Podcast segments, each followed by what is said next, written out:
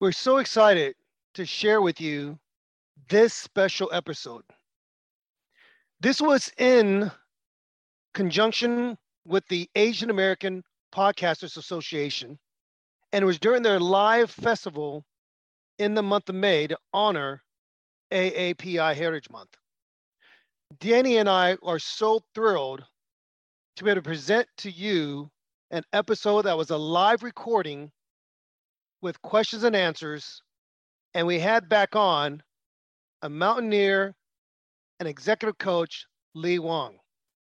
So thrilled she could come back and join us again. We know that you're going to enjoy this special episode as much as we enjoyed putting it together. Don't forget to stop by Amazon and pick up our new book entitled Talk It Up A Guide to Successful Public Speaking. Enjoy, and thank you for supporting the Twins Talk It Up program.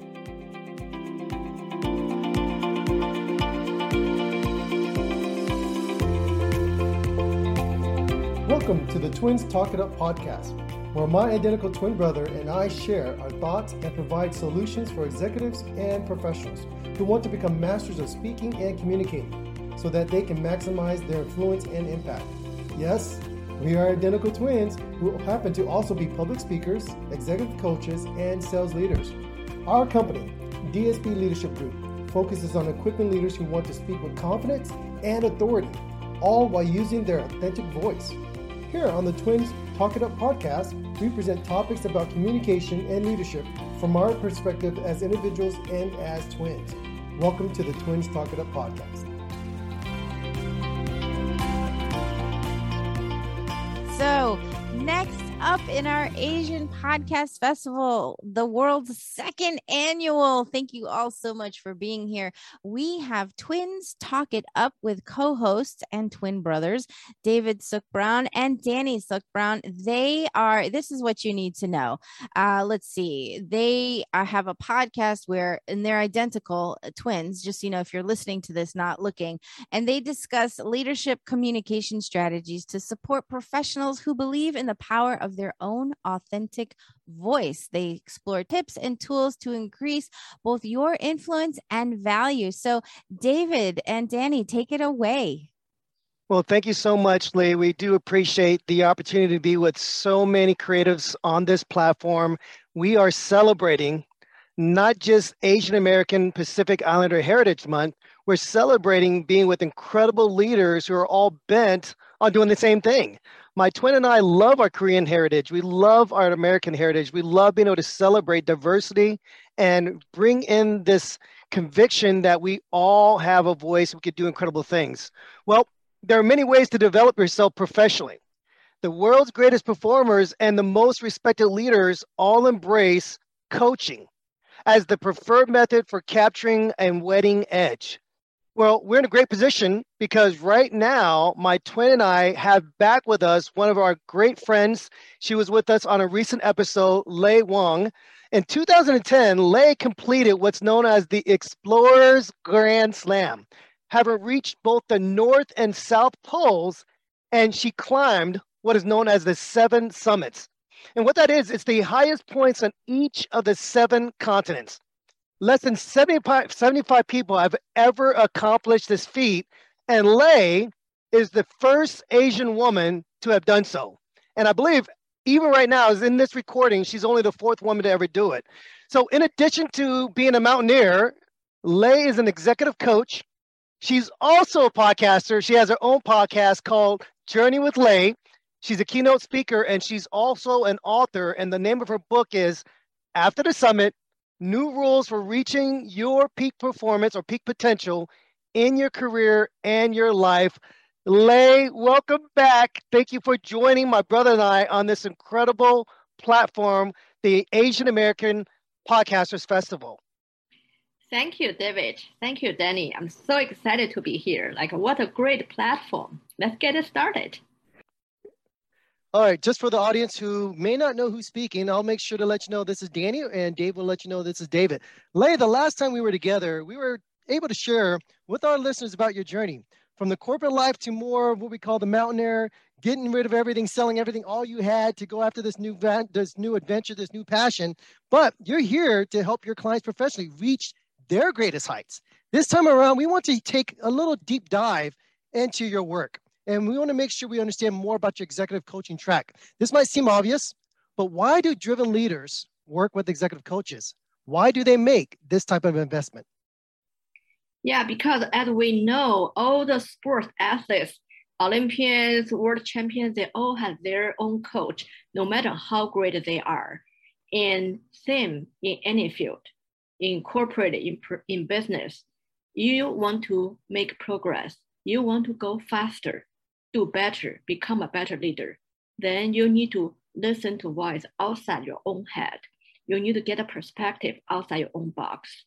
And who else is a better position to help you is a coach because coach is not in your corporate structure, have no competing interest with your growth. And their only interest is to help you to grow. And they can provide you a very honest, objective view from outside and also leverage from their experience that by working with other executives in other companies, they bring that perspective into your growth too.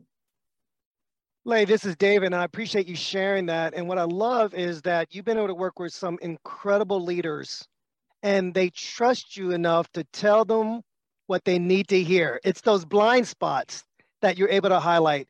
It's the ability to pull out of them their very best because ultimately they do want to do great things. They do want to achieve great goals, and they want to, in a sense, climb to new heights professionally.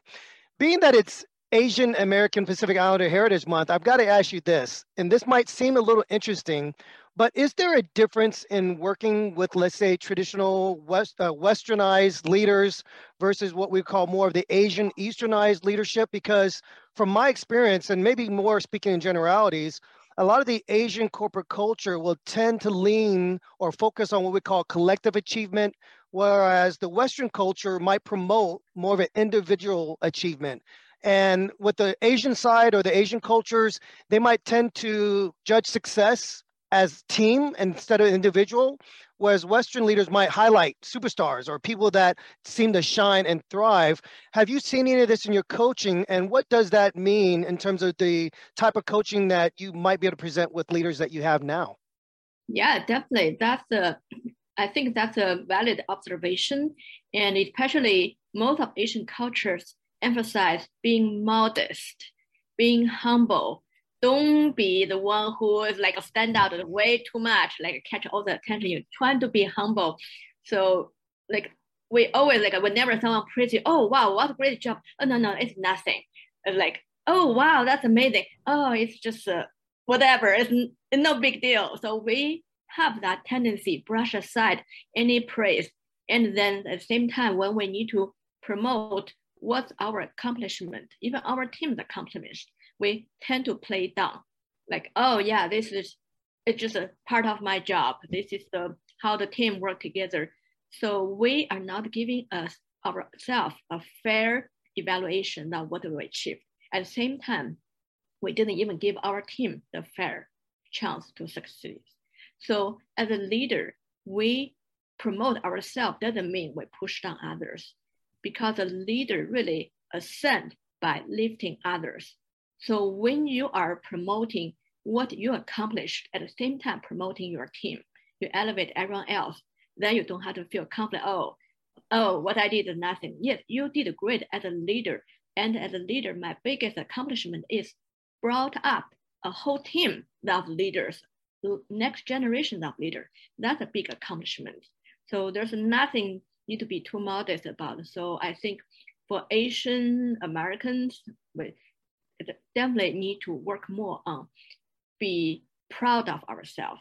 I think that can be a mindset exercise. Like at beginning, I had the same problem, but now like I just learned whenever someone praise you something, don't say no, nothing. Just thank you.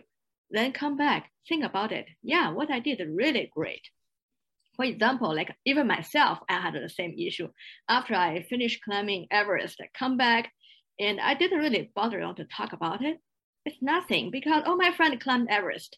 I'm exaggerating because I have so many friends in my network coming from the climbing world. So yeah, almost everyone I know climbed Everest, and it's nothing because they climbed K2, they climbed other things much more, and they did the first ascent up, this first ascent up. what I did was nothing. Like I didn't bother. And also the funny thing about the number four women in the world to accomplish that, I didn't realize that until a couple years later. Because one day my coach, I was working, have a, my own coach to work with me, and she was like, "How many people did it?" I said, "I don't care. I don't think that's important. Just, just really, I really want to know how many." So I went to count and oh my god i was number four so i realized wow i was just done playing everything so after that i started to say okay i was the number four person in the world number four women in the world to complete that so now i feel like totally okay after you say that a couple times you feel more comfortable then you'll be okay to go out to tell people so the same for leadership like when you accomplish something first when you say that within your team praise everyone, great effort as a team. We did a great job. We did this, we did that. When you feel so proud of yourself, next time you show up on the board meeting or go outside, you need to talk to someone, that'll be natural for you to tell people, this is what we accomplished. I'm proud of our accomplishments. There's no need to be too modest about it. Just practice will be much easier. We'll be right back after this short break. We want to thank our sponsor for today's episode, Live, Love, Thanks. Live, Love, Thanks helps purpose driven women leaders, executives, and entrepreneurs to permanently eliminate clutter and end stress and overwhelm so they can move forward in their careers, relationships, and health. Visit livelovethanks.com for impactful coaching and program professional women's. I am delighted to announce that App Meetup's customers can now benefit from the presentation and speaking training courses with our integration and partnership with DSB Leadership Group. DSB Leadership Group is committed to providing training and resources to support professionals becoming more effective communicators and increase their impact and value. And that is the reason why App Meetup and DSB Leadership Group have formed a partnership to make sure that our MSPs, which is you, can be effective and powerful speakers in the community. Whether you are hosting a major conference, a specialized training, or a year end corporate event, finding the right keynote speaker or breakout speaker should be at the top of your priority list. Partner with Elite Speaker Services to book speakers according to your specifications and needs. Elite Speaker Services has the depth of speakers and the experience to bring you peace of mind and a successful event. Go to elitespeakerservices.com for all your event needs. Let us deliver the message your audience needs to hear. Let us deliver beyond your expectations.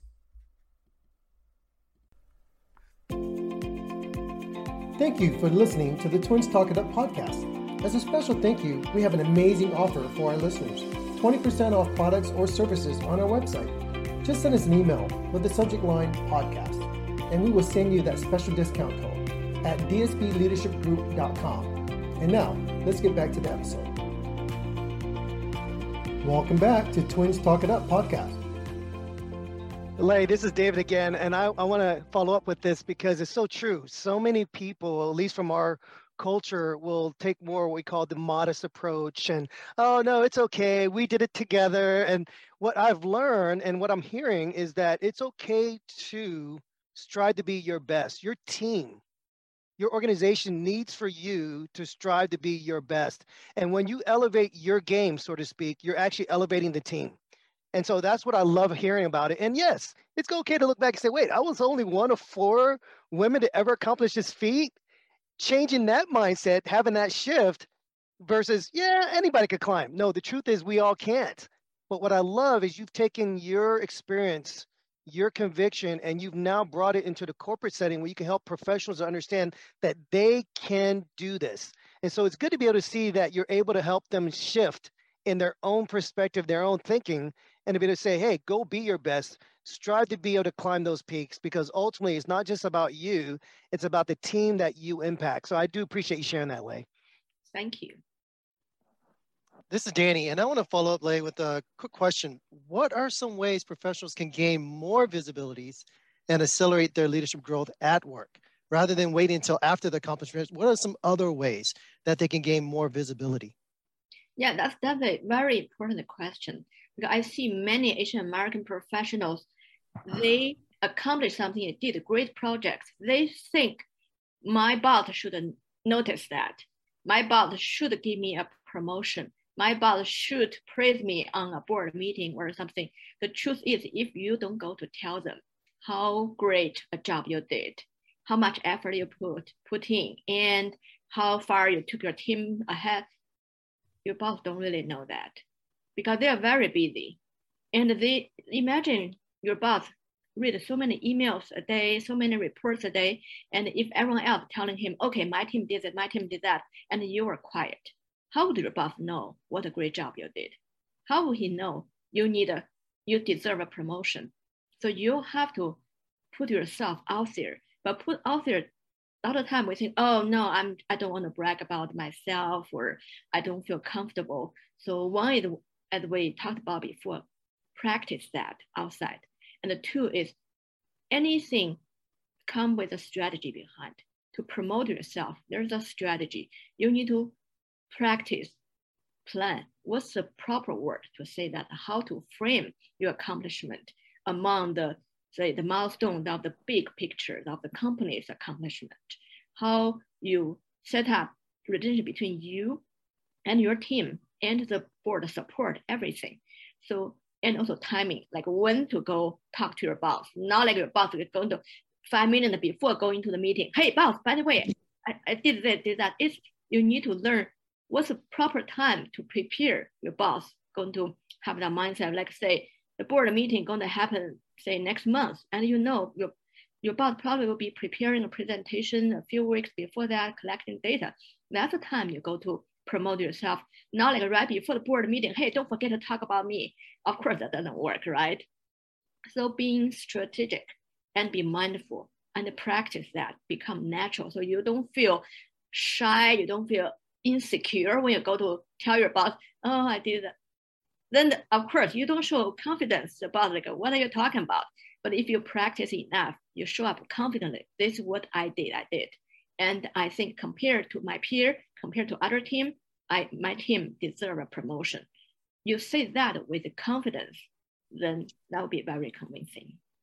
That is phenomenal. This is Danny, and I love how you do that because really at the end of the day, as uh, Asians, we tend to, as you said, be a little bit more modest. We don't want to boast a little bit about the, what we do and how we do it. And we tend to think of this more as a group effort. But I try to do my best to help people understand how to look at what we call outcome based selling, outcome based methodologies. What is the outcome that your manager is looking for? What is important to him or her? What KPIs do they track? How do you know if this has been a successful metric? When you do all that, then you can position what you've done to match that. So when you're having a conversation with them, it's the right outcome. It's what you're trying to showcase to your manager on why you deserve a promotion or why you deserve credibility, whatever that may be. I love how you said, listen, there's a board meeting coming up or it could be something very important. If you know that's happening and you know your manager is going to present on behalf of the board some statistics, some figures, whatever it may be, why don't you help them write that information? Why don't you go help give them that data, that data points that they may need in order to stand out and highlight yourself and your team? That is that is uh, definitely something that needs to be done. And we coach people on this every single day. What is the outcome that your client cares about? What do they value? How do they measure that value? What is the KPIs they use to show that this value is being scored and measured the right way? This is the only way you're going to get that, be able to put yourself in a position where you stand out a little bit more. So I do appreciate you bringing that up. I appreciate you staying, saying that because we have to look at from our own personal perspective how can we make ourselves more visible? And I think that's why they go to you as a coach. That's why they go receive coaches like you. I have a mindset issue. It's more than anything else, it's a mindset issue. Yes, it's cultural issue as well. Dave and I had to face that many times. So we have two things against us, mindset and cultural. Uh, so I do appreciate you sharing that. Thank you very much, Lei. Yeah, and let me add one thing here. So about the mindset shift, a lot of time we don't want to brag about ourselves because mm. we're thinking self-promotion. So here is one little trick about the mindset shift. Yep. As a leader, your accomplishment is actually evaluated based on your team's performance. And if you don't promote yourself, promote your team, your team don't get promoted, then the people behind you don't get the growth opportunities. So if you think about when you are put yourself out there, you are putting your team out there, you're lifting up your team. You are not bragging for yourself, you're bragging for your whole team. Then with that mind shift, it's not about you, it's about the people you are leading.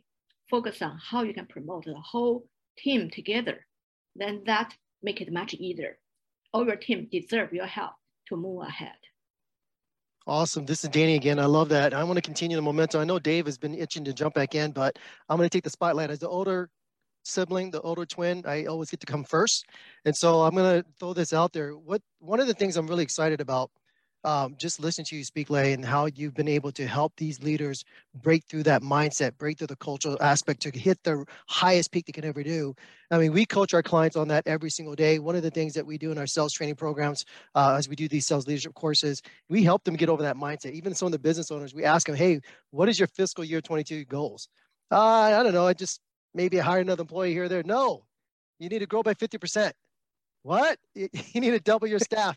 Just just getting them that shock fac- factor to overcome that mindset is actually more important than the content that we teach. More important than our sales training courses more important than our marketing training courses more important than our business mastery courses is the mindset course. And i want to know and i think dave wants to know too how hard is it when you first sit down with these executives to get them to switch over and say, yes, I have a mindset issue first. And if I can just accomplish this mindset issue, that'll open the doors to be able to accomplish everything else that I need to accomplish for my business. How, how difficult is that first conversation with them? Well, the first conversation normally has to be brutally honest mm. because normally people don't think I have a mindset issue. So I have to point out well, the reason you are afraid to take on this, take on that, or have been hesitating making a decision is because you have this fear. You lack the confidence. You don't believe that strategy can work. You don't believe this project can go this far. So point out that and then, oh yeah, that's true. Like everything, what we play in our mind shows up in our communication, in our behavior. So as a leader, when you don't believe we can reach that goal. I don't believe my team, my team might be overstretched to do that. Then you're not going to be able to communicate that to your team. Then your team can feel it. Then they're not going to be able to accomplish that. Then yourself feeding this cycle. Then you say, okay, that's why I didn't want to set too high a goal. So once I point out this kind of situation, how this psychological loop is playing in their head, and oh, that's why. So it just need to be at first time need to be very brutally honest to show them. And at the same time, need to show them a lot of support. Because I think as a coach, the most important thing we give our client is their confidence. And I think one of the best compliments that I got recently from my client was he said, when he's facing some challenge or trying to decide this, decide that, he feels like it's just like there's a bottomless lake or water he's trying to swimming over feels like scary. But when he think of me, feel there's a mountain standing right behind him to support him, then he felt okay to push forward. I love that. This is David Lei and I appreciate that because the true coach that's involved in their client's life provides that type of support. And they know that they're not in it by themselves. When you think about the greatest athletes and these great performers, they know they can't do it alone. They need the incredible backing of professionals who know how to help them to get through that hurdle. Because everything from the runner's wall to the what we call uh, imposter syndrome, these are things that coaches like yourself help your clients work through. I want to ask you something a little interesting and maybe a little different, the other side of the coin, so to speak. Dan asked you earlier to talk about how professionals can gain visibility and accelerate their leadership at work, let, us look at it from this perspective. What are some things leaders can do, Lei, to improve themselves professionally in their day to day life? Let's say outside the work when they're not clocked in nine to five. It's that old proverbial adage of who you are alone is who you really are. But what are some things leaders can do outside of work to improve themselves? That's a great question because we have seen again and again in professional setting, when we how we handle crisis, oftentimes it's an emotional reaction. When something we need to make a decision really fast, pick which one. And now there's a have an emergency in personnel. Okay, what we're going to do about this employee, that employee, and there's a PR crisis, how we're going to respond, or anything happen at professional work, take a lot of emotional intelligence. And all those things, it's not a switch, just okay, now I know following the textbook, I should do this, do that. Making hard decisions is very hard. And that muscle was built not in that moment. You need to practice making the decision right now. It's you exercise that muscle on a day-to-day basis. And we don't have a switch as a human to say, right now I am at work, I'm a leader. And right now I'm at home as a wife, as a husband. Right now I'm outside playing just as someone on the street. No, it's part of our gene, part of their DNA. We behave actually the same way, no matter in what setting. So with that mindset, in our day-to-day setting, we train ourselves, like how we stay calm when something happens on the street or your kids are crying, someone at home is throwing up a fight. So how you react in day-to-day practice, how do you handle yourself facing the fears of, say, even procrastination on daily basis, I don't want to go exercise, now taking care of myself, or dealing a relationship in the family, all those things a daily practice. How you like I say you know like in Asian I know at least in Asian family a lot of things we say how you treat your mom going to be how you treat your spouse. The same how you treat your family, treat your friend, going to be how you treat your team member, your employees, how you handle conflict at home in daily life is how you're going to handle a conflict at work with other businesses. So we diligently practice the consistent behavior, consistent habits, no matter where you are, then that mindset become your muscle. You don't even need to consciously think, I need to do this, I need to do that. You'll be naturally respond in the way you are supposed to work for those of our listeners, if you're if you're chiming in, you're you're picking up on the program, you're going to see I refer to my identical twin brother as my Hyung, and it just means my older respected sibling, my older respected brother, and, and literally I give way in that sense. But Lei, I want to ask this because you make such a great point about what we do off the clock outside matters who we are at home it will come out in how we treat people at work and and it makes me think about all these incredible illustrations of athletes of performers, musicians, dancers. They practice hours upon hours for just that one moment of performance. It's the sprinter in the Olympics that practices hours just for a 10 second race. It's what you shared with our previous list, well, our previous podcast episode. You shared about all those hours and hours of training to make sure you're physically fit, you are mentally fit to be able to climb the mountains that you climbed. You can't just go on there, put on a back, uh, backpack, and just think you're going to climb Everest. It doesn't happen. You have to put in the work. You have to put in the training. And I think even for the professionals that are out there, and you might be listening to our podcast, you might be thinking, well, what else can I do? How about your reading? you know i know it's easy to want to veg out there's this microwave society you want to just pick up a tv and watch a, a show or just pick up a movie but why not a book why not pick up Lei's book? She's got a book out there called After the Summit New Rules for Reaching Your Peak Potential in Your Career and Life. You can't read due to Audible. You could definitely find opportunities to read books. And my twin is an avid book reader. And that's why we, even recently we came out with our first book because we want to give professionals an opportunity to grow in their ability to present themselves with clarity and confidence. And so I want to throw that out because I just felt so inspired by what you said that what we do off the clock matters even more than when the light is on and we're on the clock. And I appreciate you sharing that. Go ahead, Dan. I'm sorry. I didn't mean to just jump in on you. No, thank you very much for putting a plug in, uh, not only for Lei's book, but our book as well called Talk It Up, uh, which is really a, a, successful guide to public speaking. If you're going to be at conferences, road shows, or if you want to do well at your own work, there is a statistic that has shown. Dave, why don't you tell that statistic that Warren Buffett would say? He would say that 50% value, that you can increase your value by 50% if you improve your public speaking skill. Awesome. Thank you very much, Dave. I appreciate that. So, like many organizations are what we say committing more resources now than ever before for the development of their top leaders. How can receiving coaching help improve a leader's overall team's productivity? Yeah, so that is a super important question because a lot of time the leader didn't feel they need coaching. They think my team need coaching. my team need to improve performance. My team is not motivated. My team not putting the best effort.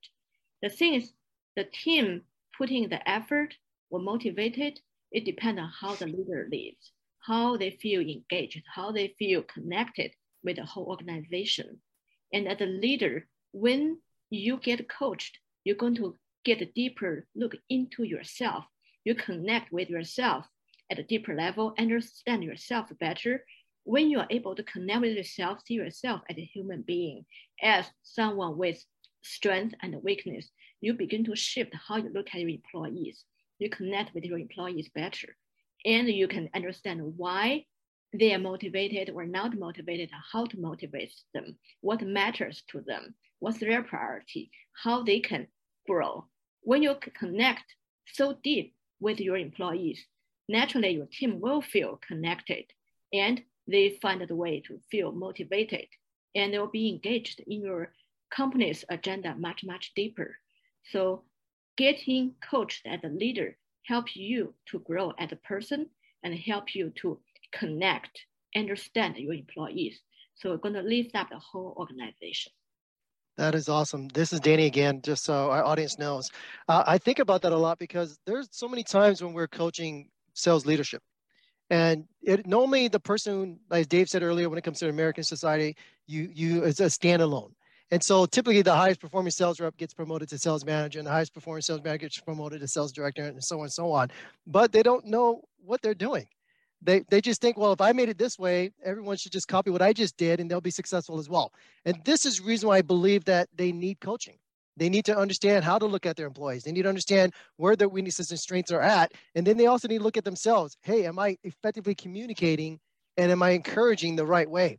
So I know that so many times when you're coaching leaders, you also help them to get that light moment to turn on when they're realizing, hey, maybe the way I thought of doing it is not the right way. So, how do you help them to get that light to turn on to realize there may be a better way to help my team to be successful than the way I've been going at it? Yeah, so coaching is a great opportunity to help the leader shift the angle because when they think about their team not engaged or the team had a productive productivity issue, they only look from their perspective. They cannot think, okay, what might be another scenario why this team member is not showing up on time, not delivering project in a timely fashion? What is some other possibilities? Do you know? If you don't know, then when was the last time you had a communication with this person to really understand this person? Then you then the leader goes, oh yeah, actually, every time we show up the meeting, we just superficially ask how is everyone doing? Everyone say, oh, we're doing fine. Then we start talk about agendas. So never really know what is happening behind the screen, especially right now, or on Zoom, right? Or the person outside work. What is really going on? What's holding them back? So if we don't put our heart into the sincerely trying to find out, the employee will not open up to you.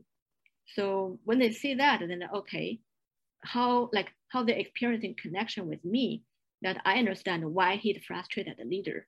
And he realized, oh, he can do something to get connected with his team to understand what's the root cause of the team performance and what he can do as a leader.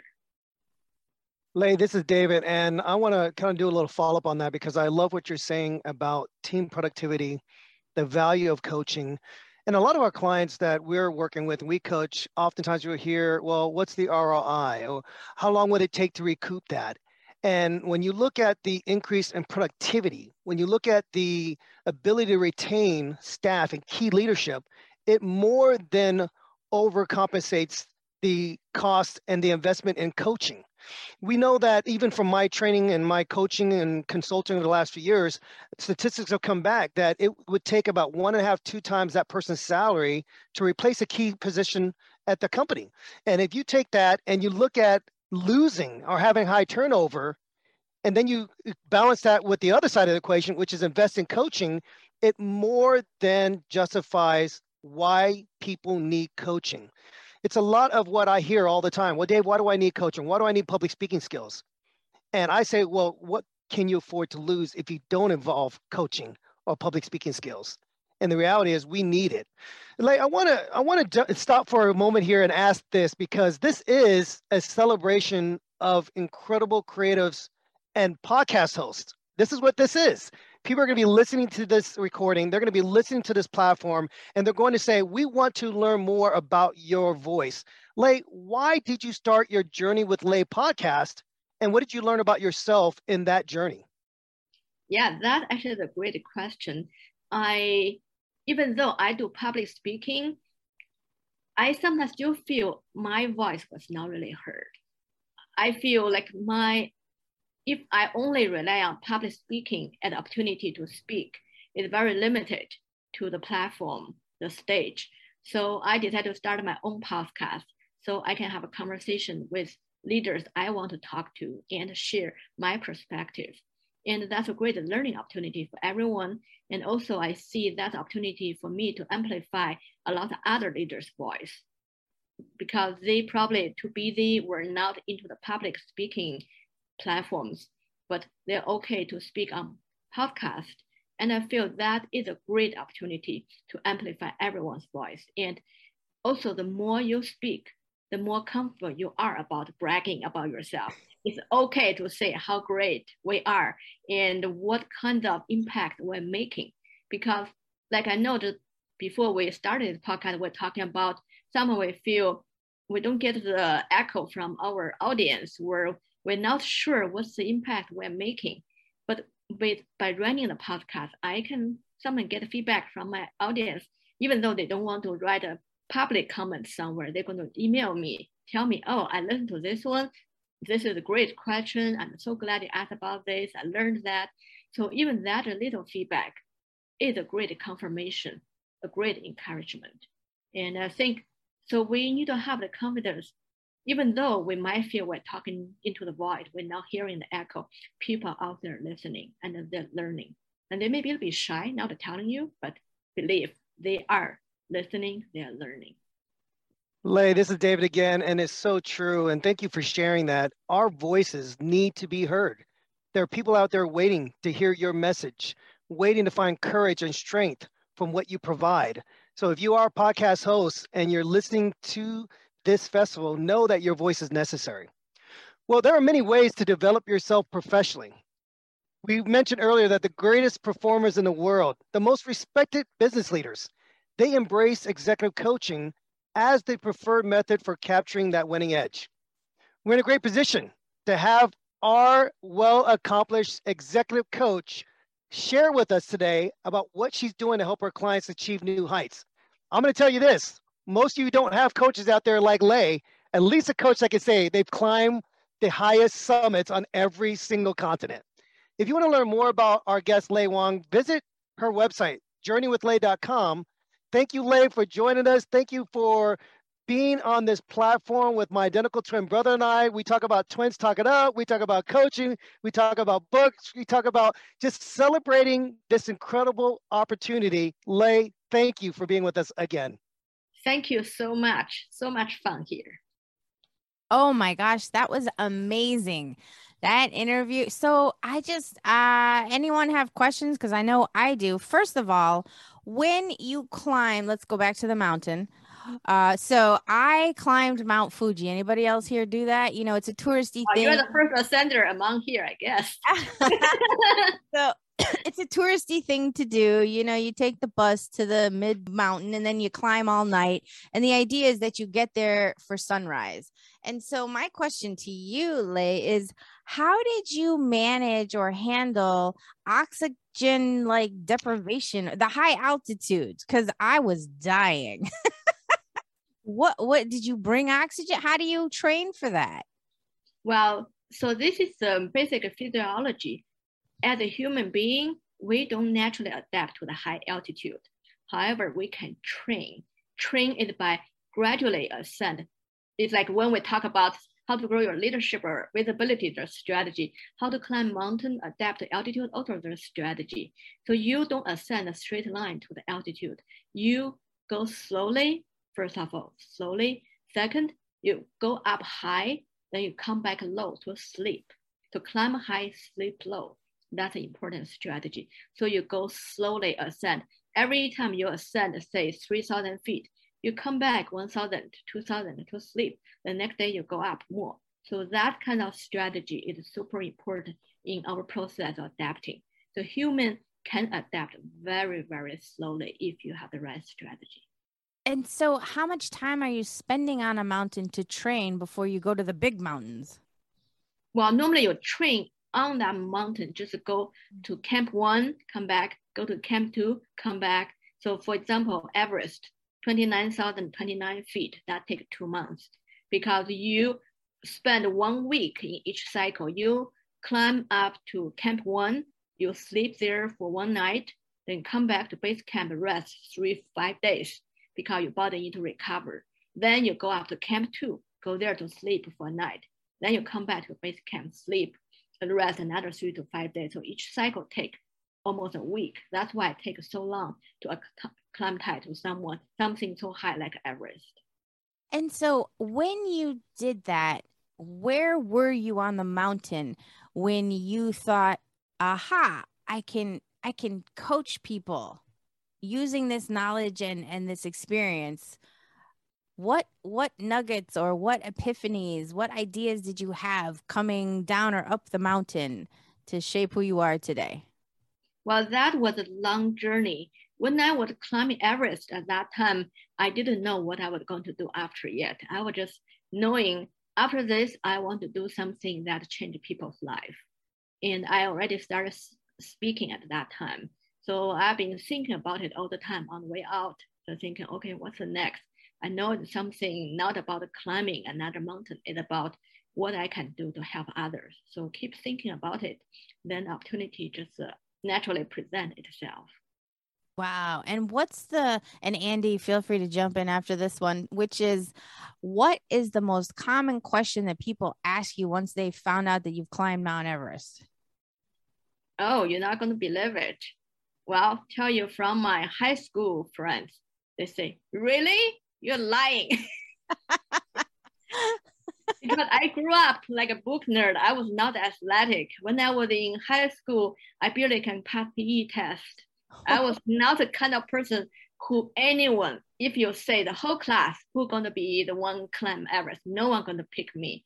So after I finished Everest and my report stories about me showed up all over the places in magazines, newspapers, and my high school classmates still denying. No, no way. That's not the one in our class. There's someone else with the same name, not this one. okay, and then the second most popular question. And then probably people always curious about, oh, what's the most dangerous moment or some mm-hmm. most memorable story and sure. the truth is every moment is memorable. Like once they say, oh, what's the most memorable? My mind is blow up because oh, this moment, that moment, every moment is like memory. There's a story in every moment. And in terms of what is the most dangerous moment, it's also any moment if you let your guard down, that can become the most dangerous moment.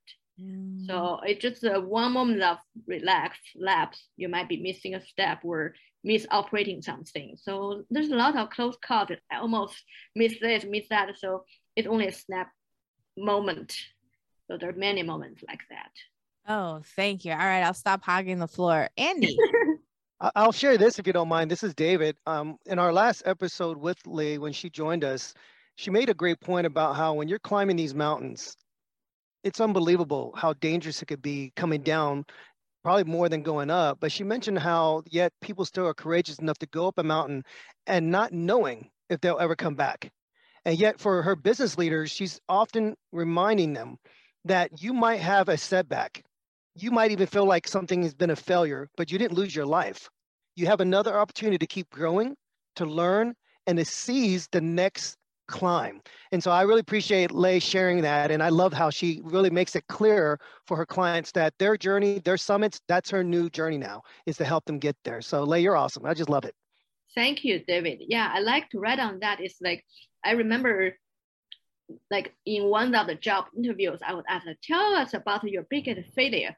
And I thought about it and say, well, I may have failed one exam or may didn't do one project the best way. but I don't think anything can be called a failure. That's a, just a setback in the journey.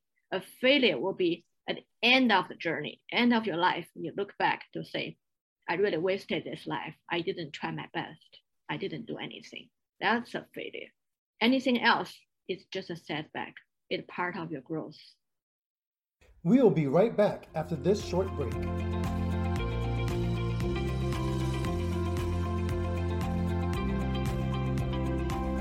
We want to thank our sponsor for today's episode, Paul Jackiewicz of pauljackiewicz.com. For all your website design and management needs, visit Paul Jackiewicz. That's Paul, J A C K I E W I C Z.com. Are you projecting the right image to your market? Are you optimizing your name recognition and presence online? Elite Public Image is a leader in strategic communications and marketing solutions, ranging from public relations, brand communications, and content marketing strategy to social media and reputation management for businesses, professionals, and VIPs of all types. Whether you're looking to develop a particular brand or need a brand refresh, look no further than Elite Public Image. Visit elitepublicimage.com and let Elite put their experience to work for you.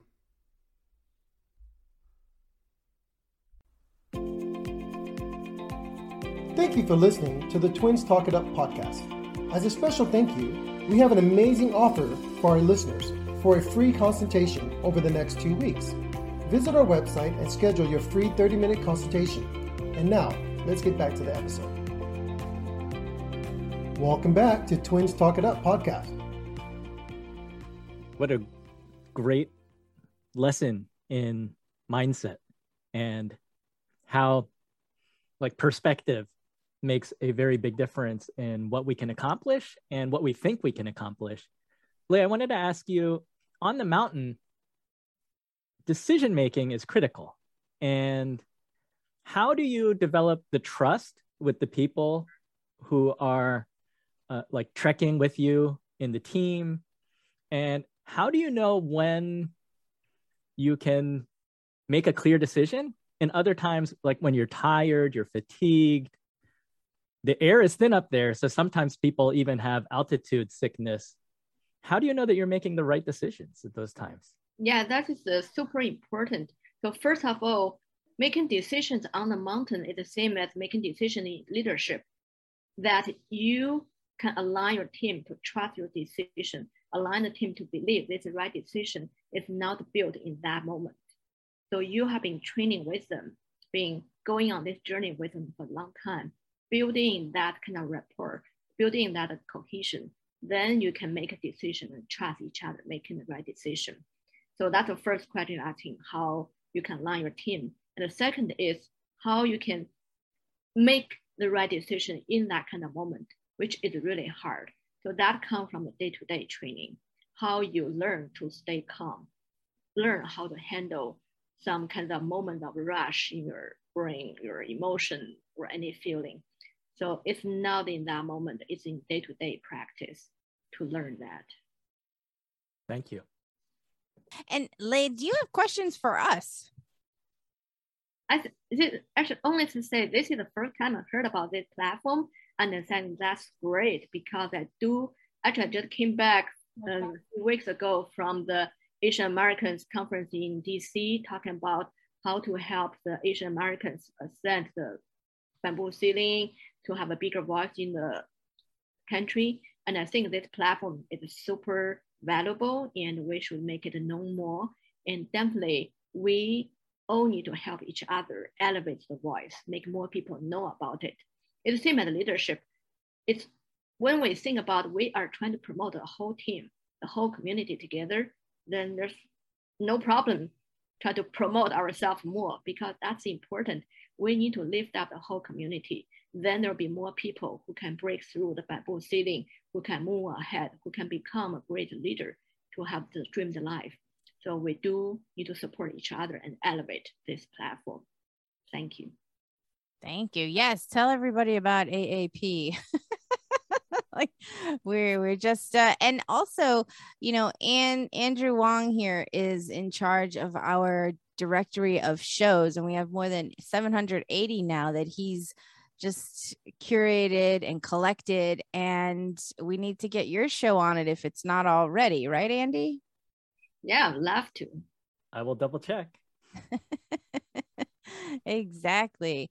Well, I mean, this is now the time where no one if no one has any questions, we can just go ahead and get started with with yours, Andy. And let's welcome Jay. Come on in.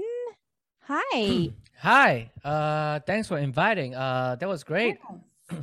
Did you did you know that Lei Wang is uh she's one of the few women on the planet who's climbed Mount Everest? Mount Everest? Oh man, I, I okay. Oh, is he is she left already? I have a very important questions that I, I want to ask you. Uh, like you, Everest Mountain, right? So, how many dead body have you seen along the trail? Good question. Uh, yes, that was one of the questions a lot of people ask. Um, frankly say, most of the dead bodies along the way have been taken care of before the climbers go up because Mhm.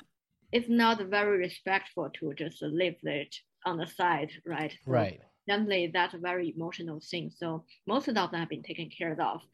However, I did see, see one on my way down that they were recovering a body from previous few years accident.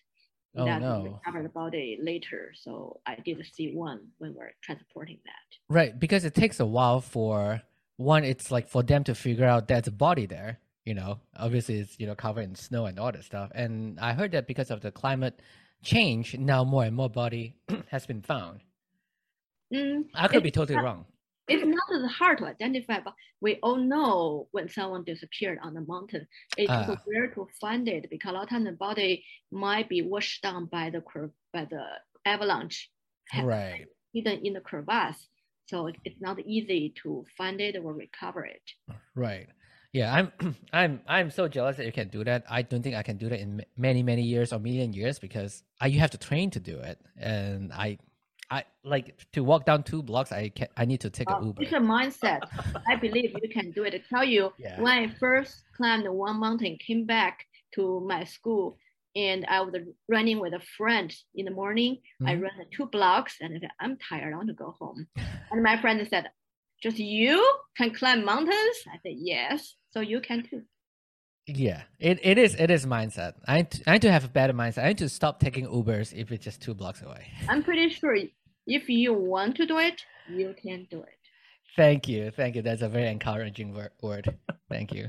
Oh my gosh. And on that note, perfect words to end this segment with Twins Talk It Up hosts David Suk Brown and Danny Suk Brown with their guest. doc- It's Dr. Lei Wang, right? So, Oh, doctor. I'm not a doctor. I'm just a normal master. well, Doctor of Life. How about that? yes, it's all about mindset. You know, Right? if you if you if you think about yourself as a doctor. Hey, one day I'll get an honorary PhD somewhere. yeah. That's right. Well, with your track record, I don't doubt it. Thank you deserve one. so much. Thank you for listening to the Twins Talk It Up podcast. Please subscribe and follow us on Instagram at DSB Leadership and visit us online at dsbleadershipgroup.com to learn more about our workshops and trainings. We will see you on the next episode of the Twins Talk It Up podcast.